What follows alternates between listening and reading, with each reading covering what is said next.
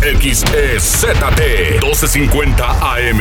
La Magnífica, La Magnífica. Calle San Martín Texmeluca 68, Colonia La Paz, Puebla, México. Código postal 72160. Teléfono en cabina 242 1312. Una estación de Tribuna Comunicación. Fuerza en medios. Bienvenidos al espacio informativo que te brinda toda la información necesaria para continuar el día. Mariloli Pellón, Osair Viveros y el mejor equipo de reporteros y especialistas son tu enlace con lo más relevante de Puebla, México y el mundo. Tribuna PM, tu enlace.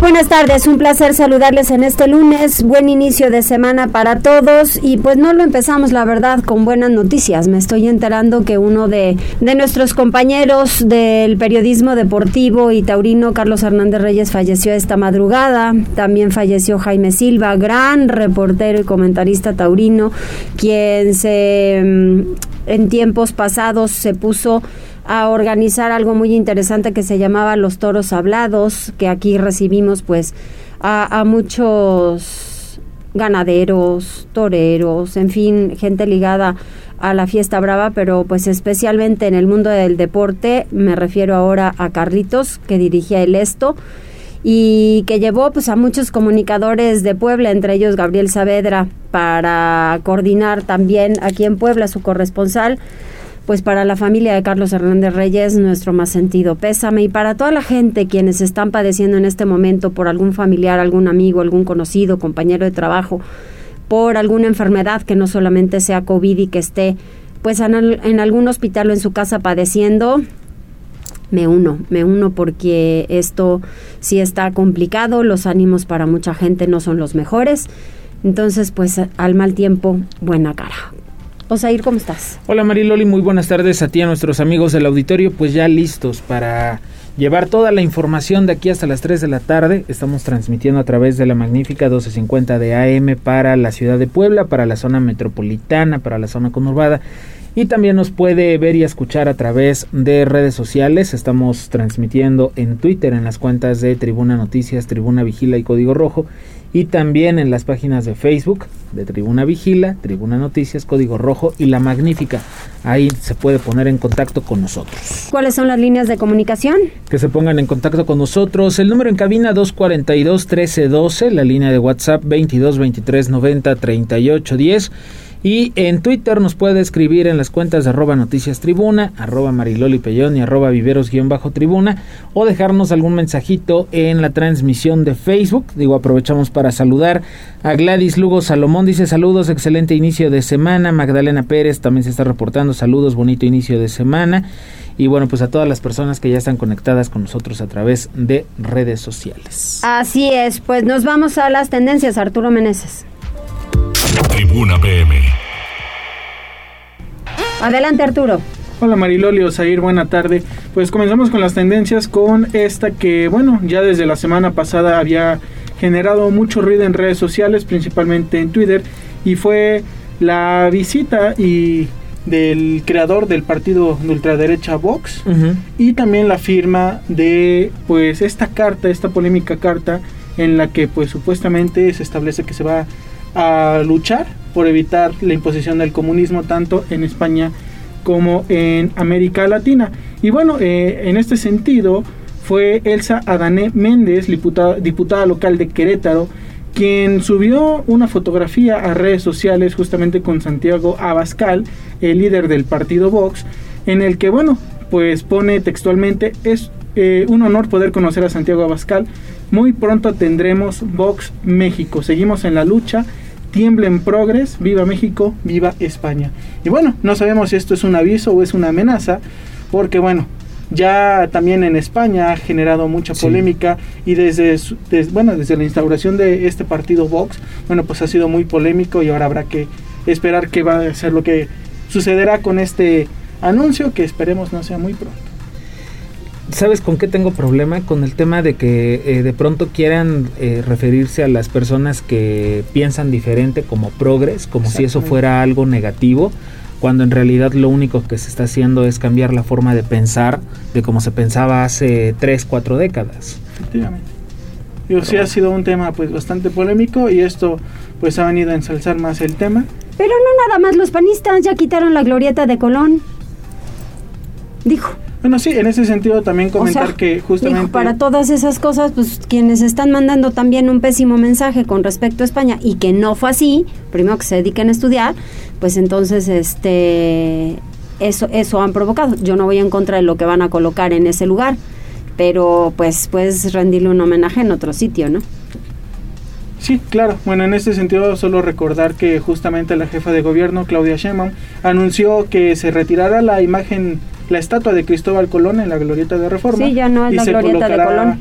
Una eh, mujer una nueva indígena. estatua en honor a una mujer indígena. Y bueno, con esto se suma a lo que ya había ocurrido desde hace unos meses en Estados Unidos y en otros países donde, bueno, pues habían retirado todas las estatuas de Cristóbal Colón. Algunas, pues sí, en una gran manifestación de gente que, bueno, con cuerdas y con a veces con pequeños montacargas, pues tiraban estas estatuas, estatuas de Cristóbal Colón. Entonces, bueno, ahí está una. La segunda que tenemos importante para este día tiene que ver contra la vacuna patria, la que bueno, sería la vacuna mexicana contra la COVID-19 y es que de acuerdo con un reporte de Milenio, esta vacuna tiene un atraso de tres meses y la fase 2 iniciaría hasta eh, el próximo septiembre, que bueno, ya no falta mucho, pero bueno, sí ha tenido un retraso importante y considerable. Aquí, bueno, pues hay que recordar que como tal, México no está produciendo esta vacuna, sino que es una alianza con la Escuela de Medicina de ICANN de Monte Sinaí en Nueva York, los cuales pues encontraron la manera de utilizar el virus de la enfermedad de Newcastle para conseguir una vacuna que, según los datos de esta universidad, pues evitarían eh, tener casos graves de COVID-19. Entonces, pues también habrá que esperar el informe oficial por parte de las autoridades sanitarias de nuestro país para pues ver si es verdad que tiene un atraso o no, porque bueno, recordemos que son tres fases las que deben de cumplir. Sí. Una de ellas es las pruebas en personas y que no nada más son pocas, sino en este caso tenían que ser miles. Y bueno, en ese sentido sí va muy, muy retrasada la vacuna patria. Y bueno, ya para finalizar, otro tema que también ha sido muy polémico en, los últimos, en las últimas semanas ha sido la toma de Afganistán por parte de los talibanes. Y bueno, algo que todo el mundo se ha preguntado es qué sucederá con las mujeres. Es verdad que muchas de ellas lograron salir del país, principalmente periodistas y académicas, aquí en académicas, bueno, tanto profesoras, catedráticas como estudiantes, pero bueno, hay muchas de ellas que no pudieron salir del país. Y bueno, eh, en las últimas horas ha circulado una información acerca de cómo va a ser la nueva vida para las estudiantes universitarias en Afganistán. Bueno, entre lo que se ha comentado es que las universidades tendrán que contratar a profesoras para las estudiantes o intentar contratar a profesores mayores cuya moralidad haya sido probada según un decreto emitido por los talibanes. Y bueno, otra de las cosas que también cambiarían es que eh, bueno, las mujeres tendrán que, no podrán mezclarse con los hombres en las aulas, ellas tendrán que estar en una parte del aula, los hombres en otra. Qué tontería. Sí. Por Dios. Tendrán que utilizar la abaya negra y un niqab que les cubra el rostro. Además de que, bueno, las mujeres tendrán que salir cinco minutos antes que los varones y esperar en una sala hasta que estos últimos hayan dejado el edificio. Y luego las juntan a fuerza, ¿no? No, Sí, de hecho, este, las clases las toman todavía, están eh, con cincel y martillo. Sí, por Dios. Lo anotan en una tabla de piedra. Sí, casi, casi van a regresar a eso, pero bueno, bastante polémico. Habrá que ver que se cumpla y que pues les permitan seguir con algunas de las libertades a las cuales tienen derecho. Pero bueno, hasta aquí la información con Muy bien. estas tendencias. Gracias, Arturo. Que tengan excelente inicio de semana. Tribuna PM. Vamos con Uciel López a la Dirección de Emergencias y Respuesta Inmediata. Adelante, Uciel. Hola, muy buena tarde. Los saludo con mucho gusto y a todo el amable auditorio de Tribuna PM. Desde las instalaciones de la Secretaría de Seguridad Ciudadana compartimos el reporte vial en este lunes.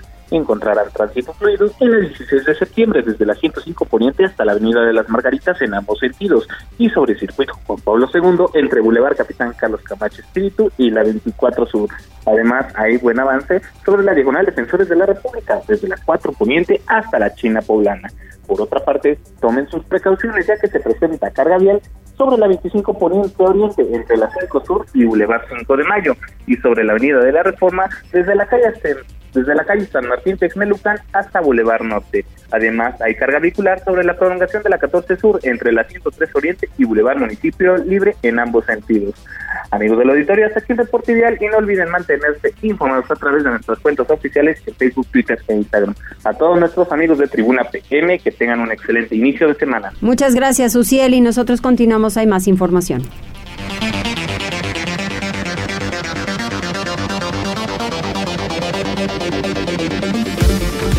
Y se hace un medio balance esta semana porque no se dieron datos muy, muy específicos, pero tras la primera semana de clases, la CEP en Puebla está reportando una afluencia presencial a las aulas de 63%, Liliana.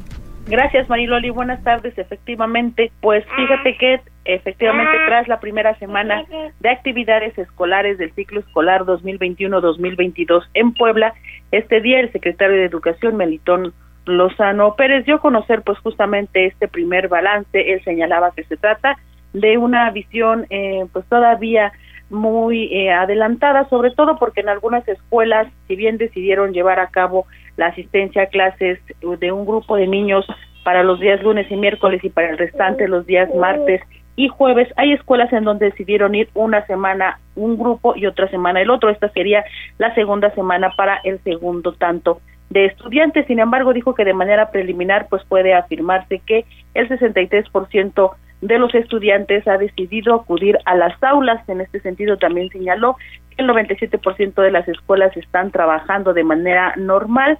El 3% restante se debe, pues, justamente a aquellos planteles que fueron afectados por el huracán Grace y que tienen trabajos de rehabilitación en este momento. En cuanto a los profesores, el 99% de ellos también están laborando sin ningún contratiempo. El 1% está en casa y son justamente las plantillas laborales que corresponden pues a los planteles que están en rehabilitación. Pero vamos a escuchar lo que decía el secretario. Que lo que llevamos contabilizado de esta semana en educación básica y media superior se han presentado presencialmente el 63% de alumnas y alumnos a las escuelas, obviamente de forma alternada, y el 37 se mantiene a distancia. Al respecto, el gobernador Miguel Barbosa Huerta calificó el regreso a clases como exitoso y lamentó que desde algunos medios de comunicación se quieren fundir la percepción de que esto no ha sido así y que quieren que les vaya mal a Puebla. Pero eso es lo que decía. Eso para un poquito decirles a los que publican que en Puebla están las cosas complicadísimas en el regreso a clases, pues que nos ayuden un poquito y que digan la verdad. Quieren que le vaya mal a, a, a Puebla. Vamos bien, regreso a clases, un éxito en Puebla y vamos a continuar. Sobre los casos sospechosos de contagio de coronavirus que se reportaron la semana pasada, el secretario de Salud, Antonio Martínez García, comentó que todos los alumnos involucrados fueron sometidos a la prueba PCR y no se detectó todavía ningún positivo. Es el reporte, Marilo. Es eso por lo menos, pero Puebla está reportando más de 1.200 nuevos casos de COVID durante el fin de semana y el índice de hospitalización está en 63%. Efectivamente, el secretario de Salud en Puebla, Antonio Martínez García, informó que durante el fin de semana se reportaron en la entidad 1.281 nuevos casos de coronavirus, 398 el viernes, 502 el sábado y 381 el domingo, mientras que en materia de defunciones la cifra incrementó en 50 casos. Actualmente en el estado se reportan 2.075 casos activos en 103 municipios, así como 962 hospitalizados, 138 de ellos en terapia intensiva. Sobre el índice de ocupación de pacientes COVID en los nosocomios que forman parte del sistema de salud del estado, este se ubica en 63%, mientras que en el resto de las instituciones y hospitales privados es del 71%. En cuanto al índice de positividad, el secretario dijo que el 1 de septiembre este se ubicó en 61%, el día 2 en 57%, el 3 de septiembre en 48% y actualmente se ubica en 49%. Si bien se han registrado ligeras variaciones a la baja en los últimos días, proporcionalmente hablando, todavía por cada 10 pruebas de detección del COVID, 5 resultan positivas. Vamos a escuchar. Primero de septiembre 61%, 2 de septiembre 57%, 3 de septiembre 48%, a corte de, de ayer 49%. En eso andamos en los últimos días, ya por semana sabemos que se ha estado incrementando. Sobre la ocupación hospitalaria en los servicios de salud, en toda nuestra red hospitalaria estamos a 63% de ocupación, en los demás eh, instituciones hermanas y privados está el 71%. Finalmente, la Secretaría de Gobernación informó que el fin de semana ocho establecimientos comerciales fueron clausurados por no cumplir con las medidas sanitarias que la pandemia exige, en tanto que en la entidad 25 personas privadas de la libertad son pacientes activos de COVID, por lo que permanecen aislados en el CIEPA.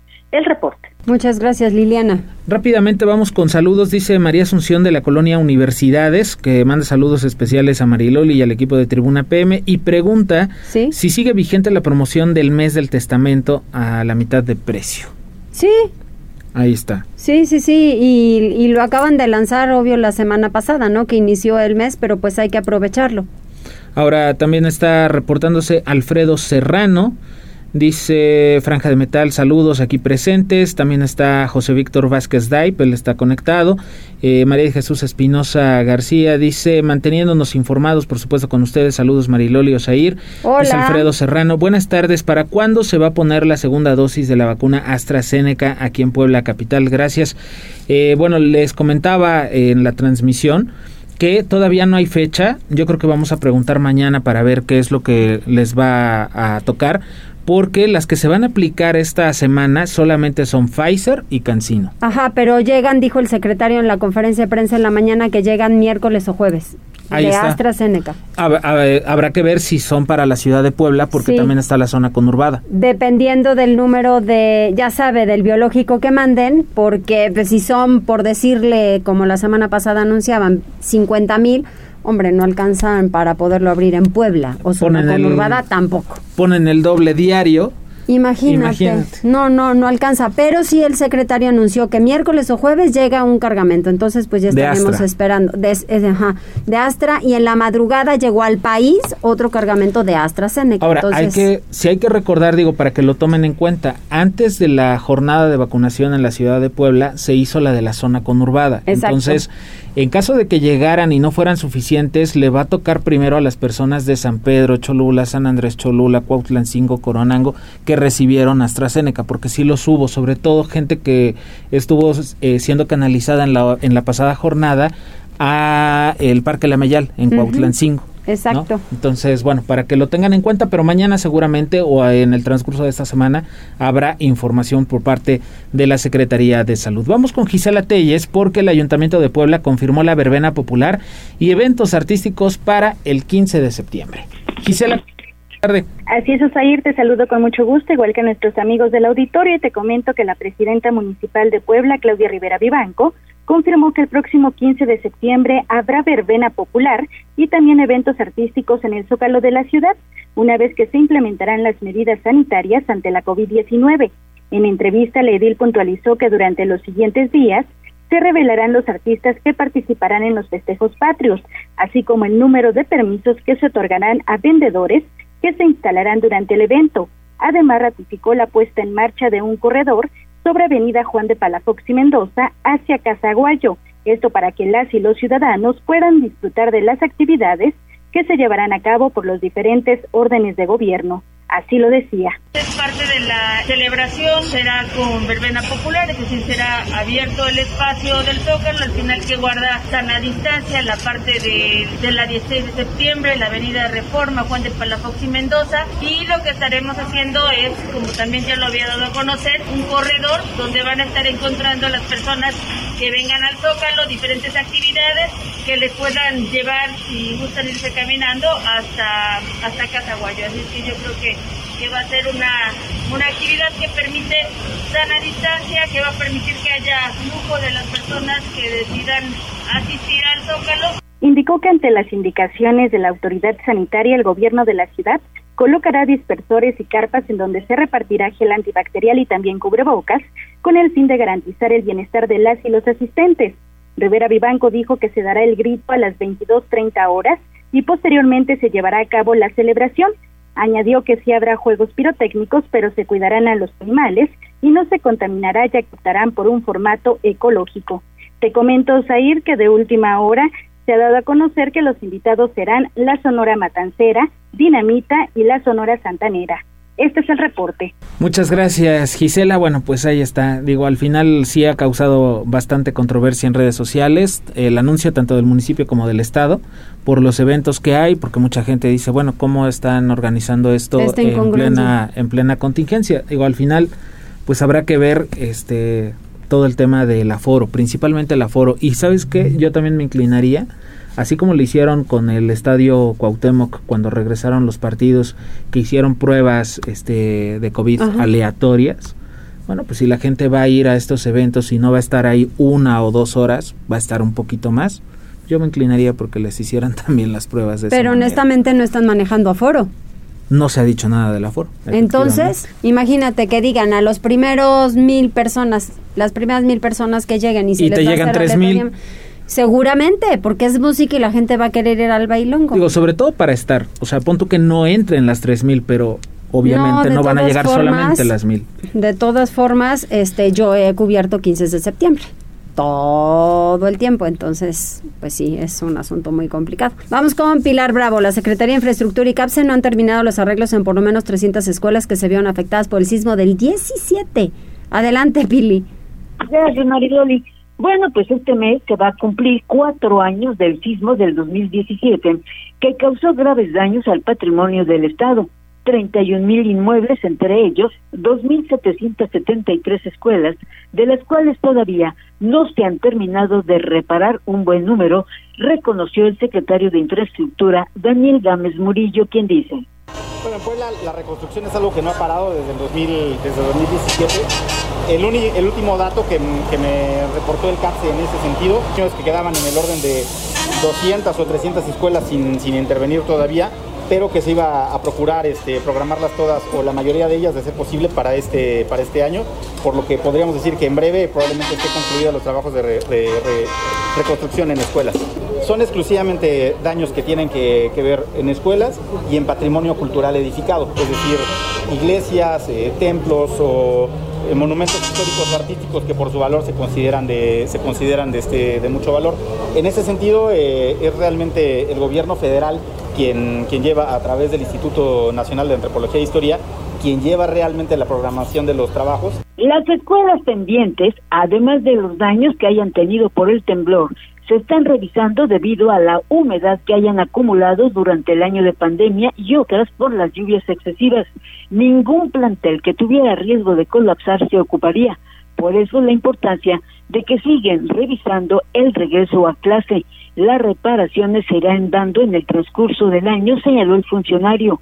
A cuatro años del temblor, sin duda, no se logró la recuperación de todas las viviendas afectadas y reveló que el programa de reconstrucción corrió a cargo del gobierno federal a través de lo que fue SEDATO y Alina le ha ido correspondiendo la reparación de las iglesias que en su mayor parte han sido recuperadas por las propias comunidades y sus parroquias. El reporte. Gracias, Pili. Vamos con Daniel Jacome. Un hombre apuñala y mata a su esposa y posteriormente intenta suicidarse. Los hechos en Guaitamalco. Ay, qué ideas. Tras apuñalar a su esposa hasta la muerte, un sujeto se intentó suicidar dentro de un bar situado en el municipio de Huaytamalco. De acuerdo con las primeras pesquisas, un varón de 63 años de edad, quien sería dueño del bar, el amigo Pelao, inició una calorada discusión con su esposa de 29 años por presuntos celos, tras la cual el sujeto tomó un arma punzocortante con la que la lesionó gravemente, provocando así su deceso. Luego de perpetuar el feminicidio de su pareja sentimental, el hombre comenzó a apuñalarse a fin de quitarse la vida. Sin embargo, no lo logró, pues personal médico arribó al lugar, ubicado en la calle Sara donde corroboró el fallecimiento de la mujer y el agresor fue trasladado al nosocomio. Tras ser notificados, elementos municipales acudieron al sitio a fin de realizar el levantamiento de cadáver y trasladaron el cuerpo al servicio médico forense para realizarle la necropsia de rigor. Muchas gracias. Vamos a hacer una pausa, regresamos enseguida.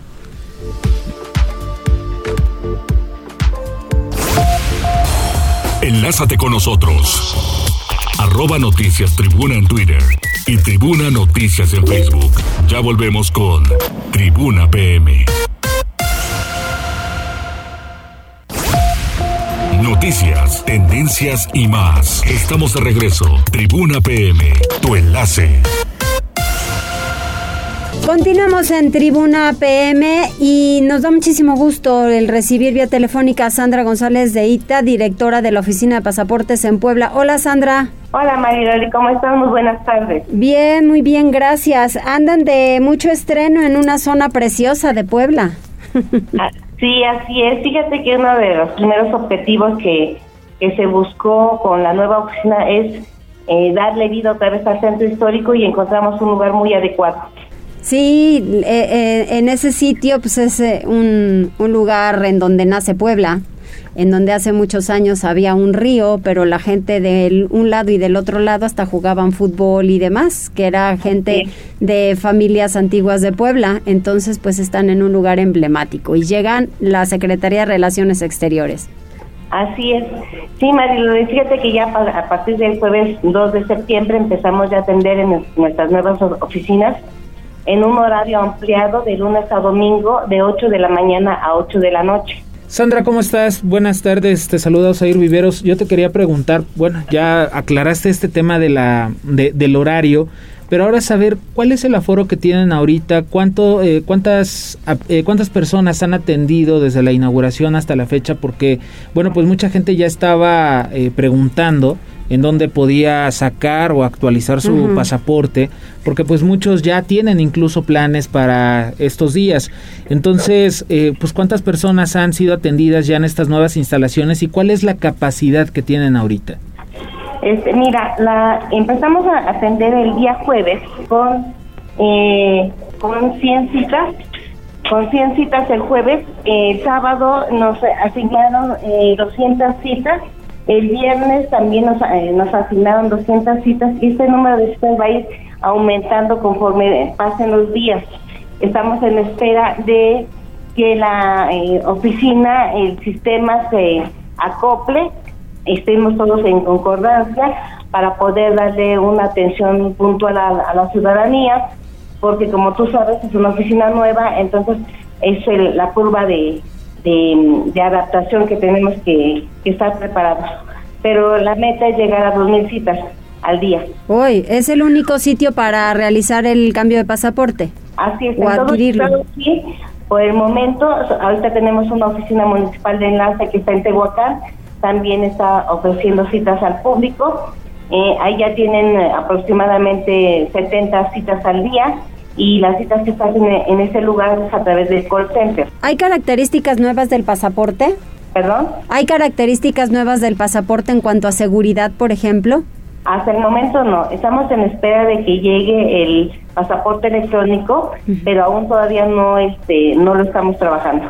Oye, Sandra, otra pregunta. Eh, en este caso, bueno, supongo que por ser instalaciones más amplias, quiero pensar que tendrían también más personal.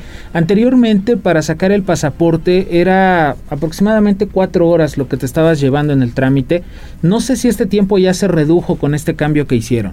Mira, de hecho, cuando estábamos en la anterior oficina, ya nuestro tiempo de atención bajó muchísimo. Estaba en, en aproximadamente entre 30 y 45 minutos. Ese es el tiempo que nosotros pretendemos alcanzar nuevamente en esta nueva oficina pero ya con un número mayor de atención. Ha mejorado ya mucho el tiempo de espera. Eh, es muy variado y depende mucho de, de los documentos que el propio usuario presenta. Si la, en los documentos de, de solicitante tienen inconsistencias registrales, eh, registros extemporáneos, inconsistencias en cuanto al nombre en la credencial, en la CUR uh -huh. o en la INE, definitivamente su trámite va a tardar más cuando los documentos del usuario vienen acorde los tres, no son extemporáneos, su trámite no tarda más, vaya de media hora a 40 minutos. ¿La atención solamente es mediante citas? ¿Tienen que obtener cita vía telefónica? Vía telefónica o vía call center, este, internet, en el portal oficial. ¿A qué número se pueden comunicar? Si es call center es 880 10 773. 800 80 ¿Sí? 773. Muy bien. Pues Sandra, muchísimas gracias. Esperemos que muchas personas puedan obtener el pasaporte que hace mucho tiempo algunos por este asunto del COVID, pues se vieron retrasados en ello y sirve también para una forma de identificación. Por supuesto. Sí, solo le pediría a, los usuarios que ahorita este, tengan un poco de paciencia para que podamos aumentar el número de, citas y bueno, podamos eh, em, disminuir considerablemente el, rezago y la demanda tan alta que tenemos aquí en Puebla. Yo he visto, Sandra, también como última pregunta, en algunas eh, situaciones por temas de salud, que pues tampoco estás pensando cuando va, alguien va a enfermar y de repente requiere de pasaporte y que, oh Dios, te das cuenta que no lo tienes actualizado. En esos casos, ¿hay atención especial?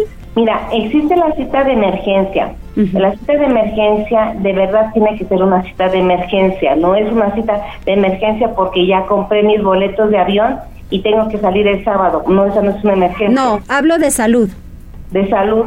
Sí, tienen que acreditar la, eh, la urgencia y el diagnóstico médico y sobre todo que ya tengan la cita programada en el, en el extranjero con un médico que se identifique plenamente con nosotros porque nosotros vamos a, comunicarnos, vamos a contactarlos y vamos a, eh, confirmar la, la, la situación médica del usuario para poder acreditar la cita médica.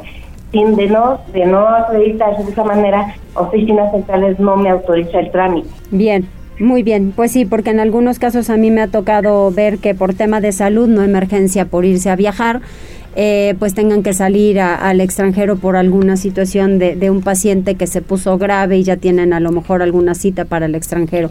Pero pues esa era la duda. Muchas gracias, Sandra. Cuando, sea esa situación, te voy a pedir muy atentamente que eh, los se canalicen aquí con nosotros para que los podamos orientar y checar si, si tienen las condiciones necesarias para su trámite de cita urgente. Muy bien, pues muchísimas gracias. A ti, Mariloli, muchísimas gracias. Hasta luego. Adiós.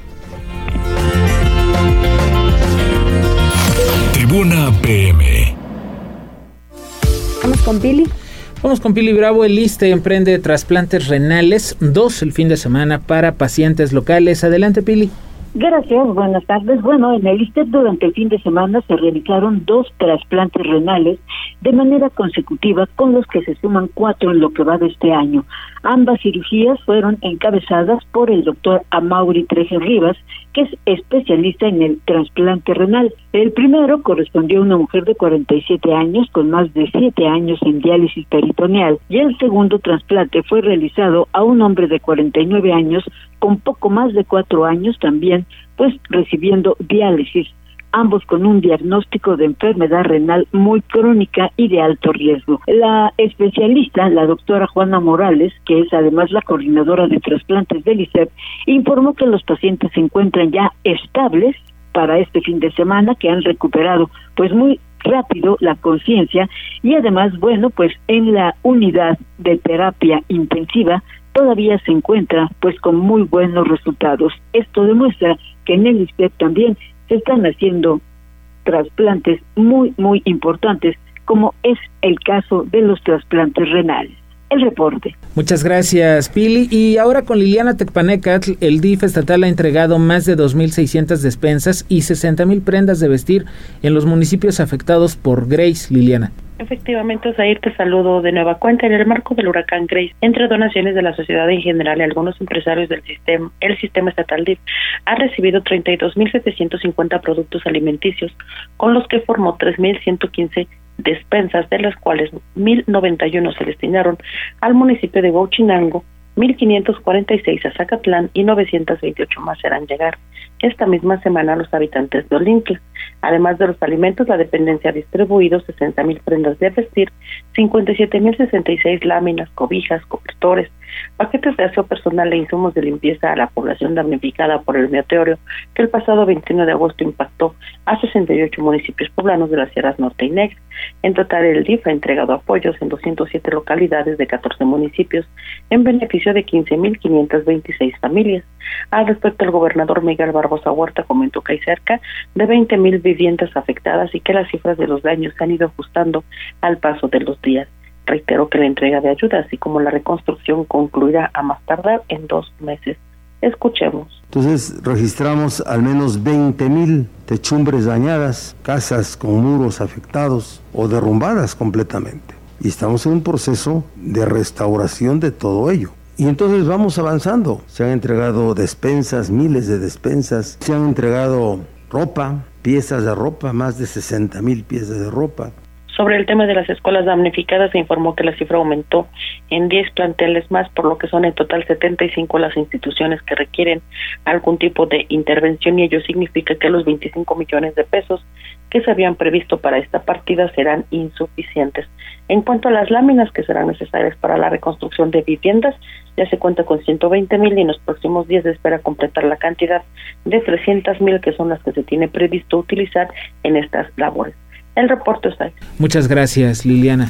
Y hay más información con Gisela Telles, información de la ciudad de Puebla, porque ya hay fecha para el último informe de gobierno de Claudia Rivera. Será el próximo 4 de octubre, Gisela. Así es, Osair, te saludo de nueva cuenta, igual que a nuestros amigos del auditorio. Comento que al destacar que no recorrerá las juntas auxiliares, esto debido al tiempo de transición, Claudia Rivera Vivanco, alcaldesa de Puebla, dio a conocer que el 4 de octubre ofrecerá su tercer y último informe de gobierno una vez que se analiza la sede.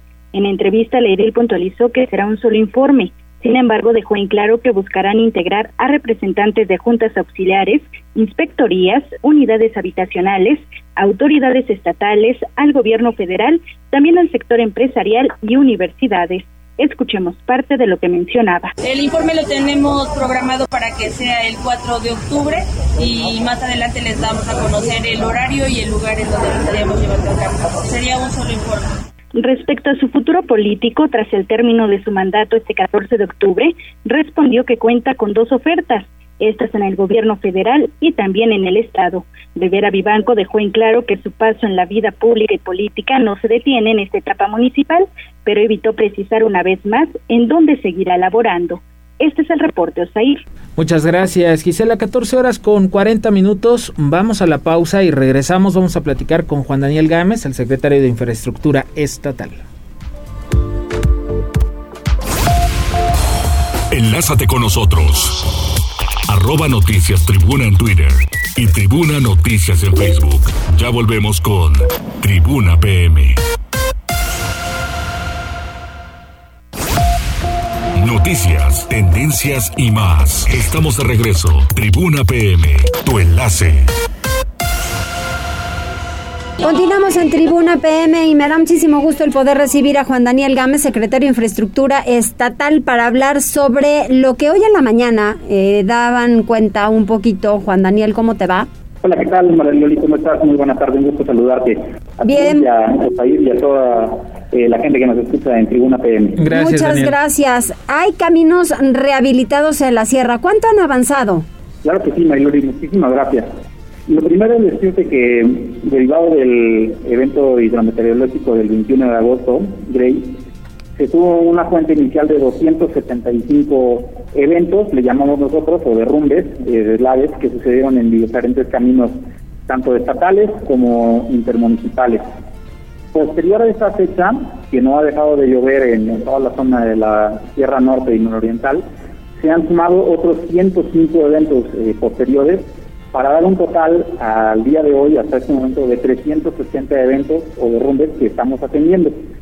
Estos 380 eventos están siendo atendidos por la Secretaría de, Infraestructura con personal y maquinaria suficientes.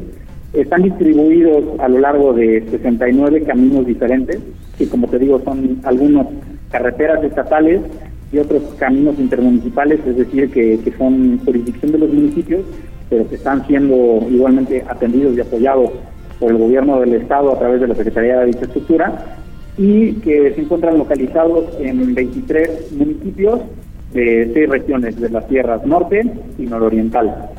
Están todos eh, programados, o en, su mayoría los 275 iniciales están programados para que podamos tenerlos concluidos con fecha 12 de septiembre próximo y al día de hoy tenemos un avance general del 64% en, en esta cuestión de, atención inmediata. Derivado de ello, se requerirán algunas eh, obras civiles de reconstrucción de, de camino. En la mayor parte de ellos estamos hablando de la construcción de muros de contención para poder posteriormente, una vez construido eh, eh, el muro, reconstruir los caminos o las carreteras y tenemos al día de hoy cuantificado eh, la necesidad de 21 acciones de obra civil en seis caminos diferentes. Muy bien, ¿cuál es la peor zona? Eh, probablemente Cotepec sea la, la, zona la zona más dañada, eh, seguida probablemente de Zacapuatla.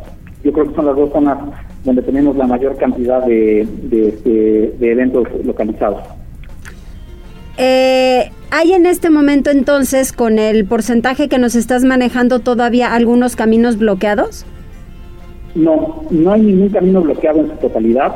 Tenemos por lo menos paso en un sentido, es decir, el, el, derrumbe en los casos en que todavía no se pudo atender al 100%, digamos que bloquea parcialmente la circulación, pero hay por lo menos un carril abierto para efectos de que las comunidades eh, no queden incomunicadas. Fíjate que en eso se hace un atento llamado a la gente, quienes tengan que ir por esas zonas para que conduzcan a baja velocidad, por lo que estás mencionando, si solamente está habilitado un carril, para que tengan la precaución necesaria y sobre todo la educación vial para dejar pasar y vayan en el uno por uno para poder eh, llegar a comunidades, ¿no?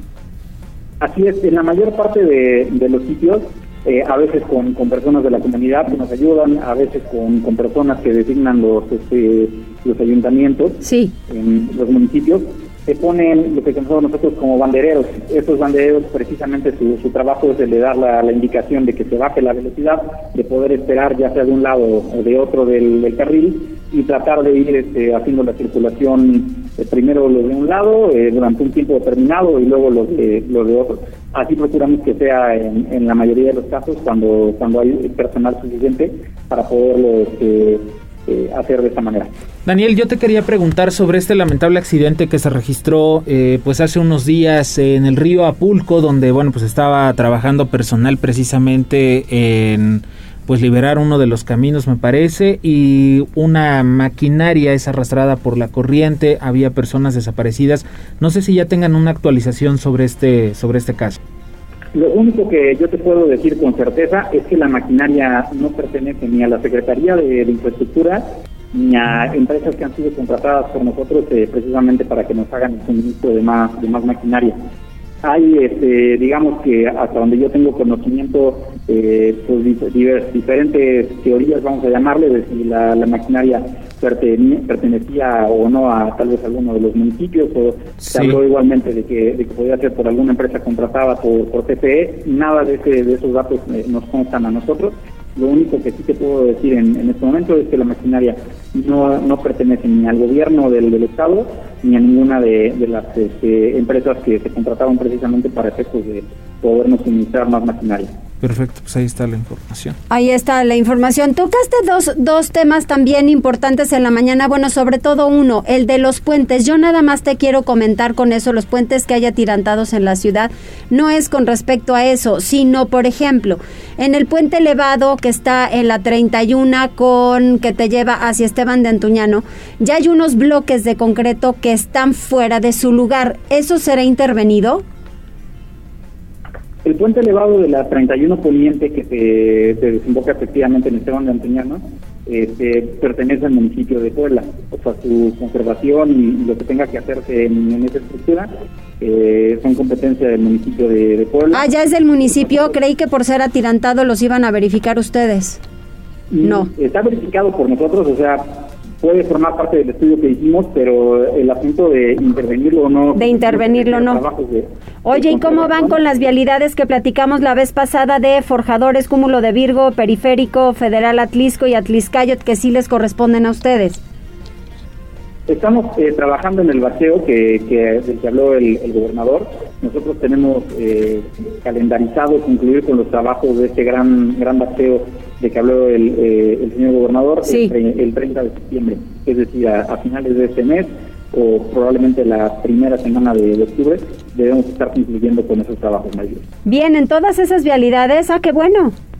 Sí, es correcto. De hecho, este, tuvimos, eh, digamos, un, inicio, luego tuvimos un pequeño retraso en la cuestión de este, suministro del material. La empresa estaba trabajando en, la transformación de la, de la carpeta, pero aún así el, compromiso que, se tiene es el de poder entregar esos trabajos terminados.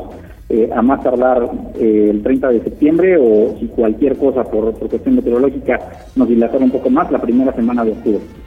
Oye Daniel, tenemos un comentario por parte de la gente que está en redes sociales. Dice Oscar Cruz Díaz.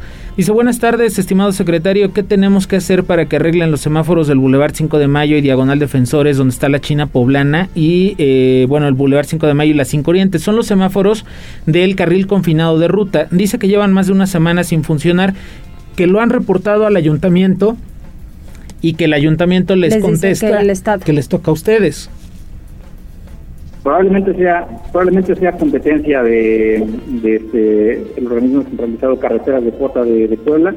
Eh, yo con gusto puedo eh, transferir el reporte a, a ellos de carreteras de, cuota desconozco si esa autorización está o no entregada al municipio de, Puebla.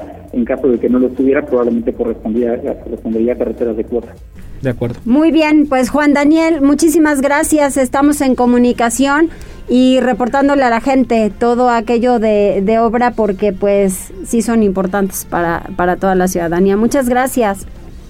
A tus órdenes, Marilori, un gusto saludarte y también nos un gusto. Buenas tardes. Buenas tardes, Daniel. Tribuna PM. Vamos con un bloque de seguridad, digo, no quisiéramos darles las malas noticias, pero entre todo hay una hay una noticia amable. Vamos primero con Alfredo Fernández porque un hombre de la tercera edad en situación de calle murió pues en el abandono, ahí en, un oh. en un camellón de la Margarita. Alfredo, ¿anduviste por allá? Así es, buenas tardes, Osaí, buenas tardes a todo el auditorio. Así es, el señor Francisco, de 75 años de edad, según vecinos de la zona, había sufrido el abandono por parte de sus familiares hace más de un año, instalándose en este camellón que mencionas, en la avenida Blas Chumacero, entre la 57 y la 59 Oriente. En este sitio poco a poco había instalado una especie de casa de campaña donde pasaba sus noches y gracias al apoyo de las personas que le regalaban alimentos logró sobrevivir. Lamentablemente la mañana de este lunes los vecinos que le atendían lo encontraron en muy malas condiciones por lo que solicitaron el auxilio de paramédicos quienes arribaron al lugar pero pese a sus esfuerzos no lograron reanimarlo y fue declarado muerto antes de las 10 horas. El área fue acordonada, siendo personal de la Fiscalía los encargados de las diligencias en el lugar, sin que dieran a conocer la causa de la muerte del señor Francisco. Quienes los conocían, lo conocían, comentaron que hace algunas semanas este adulto mayor había sido atacado a golpes, incluso indicaron que lo habían herido con un machete y por las complicaciones de estas heridas suponen falleció. Habrá que esperar la versión de las autoridades para conocer cuál fue la causa exacta de su muerte. Hasta aquí el reporte. Qué barbaridad. Muchas gracias, Alfredo. Y con Daniel Jacome, eh, bueno, pues le, le Comentábamos desde la semana pasada de este caso en la Mixteca Poblana de dos personas que fueron encontradas decapitadas y calcinadas. Después las identificaron, eran unos primos, me parece, que estaban eh, pues reportados como desaparecidos aquí en Puebla. Ahora se sabe que les habían ofrecido trabajo y les habían ofrecido trabajo como escoltas de la presidenta municipal electa en Izúcar de Matamoros, pero parece ser que nunca habrían llegado a la cita. Daniel. Tras el avance de las investigaciones, se sabe que los primos quienes fueron ejecutados en Izúcar de Matamoros acudieron a una entrevista de trabajo aspirando a ser escoltas de la presidenta electa del municipio referido. De acuerdo con las indagatorias, los primos Juan Carlos y Eric fueron citados por una mujer a una entrevista de trabajo a fin de determinar si podrían ingresar como escoltas de Irene Olea, edil electa de Izúcar. Tras acudir a la colonia La Paz a una primera cita, los varones se dirigieron a una segunda reunión el pasado 27 de agosto, esta vez en Izúcar de Matamoros, y es en la central de autobuses de esta región que se les geolocalizó por última vez, pues sus teléfonos celulares dejaron de registrar señal. Cabe recordar que los cuerpos de ambos hombres fueron hallados el 31 de agosto en inmediaciones del relleno sanitario del municipio referido, decapitados y calcinados. ¡Ay, qué horror! Así es, pero bueno, les decíamos que había una buena noticia entre todo esto y es que elementos de la Policía Municipal rescataron a un perrito que cayó a una fosa de obra en la colonia Héroes de Puebla. Un perro fue rescatado por efectivos de la Secretaría de Seguridad Ciudadana luego de que este cayera a una fosa en Héroes de Puebla. De acuerdo con residentes de la zona, un canino en situación de calle cayó a una obra en construcción, por lo que dieron aviso a los servicios de emergencia sobre el caso. Al lugar arribaron elementos de la Policía Municipal, quienes decidieron rescatar al perro con ayuda de una cuerda antes de que llegara el personal de protección civil municipal. Una vez fuera de la excavación, el animal se retiró del lugar. lo tiene. Vamos con información deportiva. Tribuna PM. Adelante, Neto. Ayer partido soso de la selección mexicana. ¿Qué tal, Mariloli? ¿Qué tal, Osair? Muy buenas tardes. Buenas tardes a todo el auditorio. Así es, con un partido bastante pobre, una exhibición raquítica por parte de la selección mexicana, como ha sido costumbre a lo largo de este verano y en este arranque de eliminatorias, pues tampoco ha existido mejoría por parte del conjunto tricolor, pero está consiguiendo las victorias, está consiguiendo puntuar, que es lo más importante para acercarse a su objetivo principal, que es estar en la próxima Copa del Mundo de Qatar 2022. Y es que ayer un gol de penal por parte del mediocampista Orbelín Pineda, pues terminó encaminando la segunda victoria de México en este octagonal final de la CONCACAF al Mundial de Qatar 2022, imponiéndose de visita 1-0 ante Costa Rica. Y es que los mexicanos pues viajaron bajo el mando del asistente técnico Jorge Taylor debido a que el entrenador argentino Gerardo Martino se quedó en México por una cirugía ocular. Con su triunfo el tri mexicano pues sumó seis unidades mientras que Costa Rica se quedó con el punto que sacó en su visita a Panamá el pasado jueves. Pineda del Cruz Azul terminó marcando el penal a los 46 minutos tras una falta innecesaria por parte del lateral Brian Oviedo, quien fue al cruce sobre Andrés Guardado y terminó golpeando al volante mexicano. Así el juego en el Estadio Nacional de San José pues representó para Costa Rica el regreso de aficionados tras las restricciones impuestas por el COVID-19, aunque con un aforo limitado a 3.000 asistentes. Costa Rica buscó presionar a México desde el inicio, pero el partido cayó rápidamente bajo el control del visitante. El equipo Tico generó su primera ocasión clara a los 17 minutos con un remate por parte de Brian Ruiz que controló Guillermo Ochoa, pero en adelante poco nada se vio de los locales que no han podido marcar en sus dos primeros partidos de la ronda de ocho. El atacante Rogelio Funes Mori se mostró posteriormente con un remate que contuvo Keylor Navas, quien venía de destacarse en el empate sin goles en Panamá. Ya en la segunda parte fue de total control del equipo mexicano, mientras que el local seguía sin encontrar la manera de llegar a la portería de Memo Ochoa. La más clara para los costarricenses llegó a poco del final cuando el defensor Kaiser Fuller estrelló el balón en el poste derecho de Ochoa. Luis Fernando Suárez, el entrenador colombiano que asumió hace apenas dos meses las riendas de Costa Rica, consideró que el partido estuvo bastante parejo y que sus dirigidos tuvieron sobre todo una mejoría en la parte complementaria. Ya en la tercera fecha, el octagonal, el, conjunto mexicano estará visitando a Panamá, que pues ayer eh, tuvo su primera victoria como visitante 3-0 ante el conjunto de Jamaica, mientras que Costa Rica volverá a ser de local ante Jamaica que no ha podido sumar puntos eh, después de ese revés ya descrito. Por su parte, El Salvador desaprovecha su segunda aparición como local, termina igualando ante el conjunto de Honduras, mientras que Estados Unidos y Canadá también terminan empatando a una anotación en los partidos que se llevaron a cabo dentro de la segunda fecha del octagonal hacia Qatar 2022. Vámonos con lo que sucedió en Sudamérica porque pues la verdad es indescriptible, eh, bochornoso lo que sucedió ayer domingo mientras se llevaba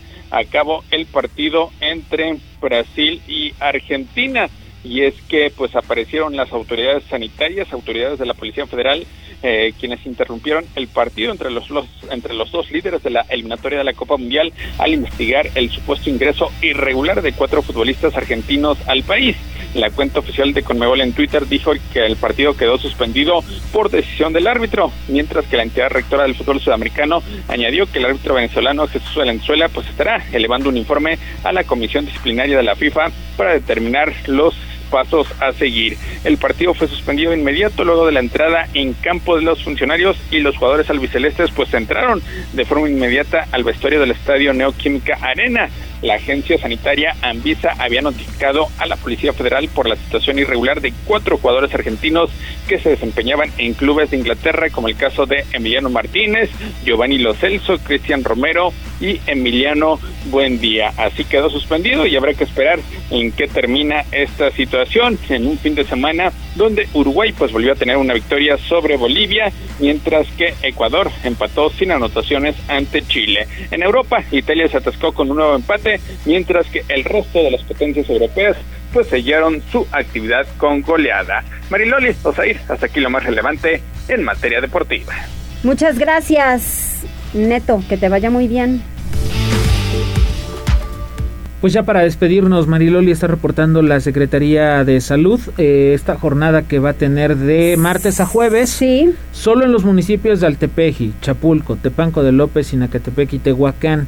Van a aplicar Pfizer para, eh, bueno, em, para completar esquema de protección a la población de 18 a 39 años en adelante en Tehuacán.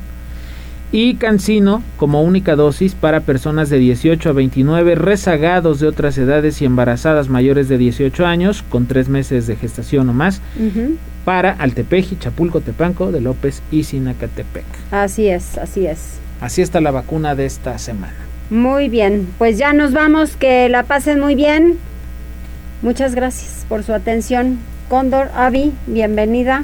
Espero que hayas tomado el aire necesario. Diana Yea dice saludos en cabina, Enrique Guevara, Mariloli Osair, saludos, Oscar Cruz dice gracias, son la onda, esto por el comentario que, que le hacía al secretario de Infraestructura y Franja de Metal dice es total incongruente es totalmente incongruente toda la pachanga de grupos en el Zócalo y Casaguayo en plena pandemia y de seguro van a cambiar de naranja, rojo a verde, amarillo para que vaya la gente.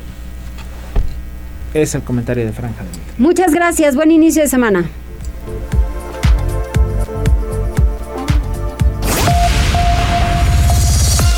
Gracias por enlazarte con nosotros. Seguimos informándote vía redes sociales. Arroba Noticias Tribuna y Tribuna Noticias en Facebook. Tribuna PM es un producto de Tribuna Comunicación.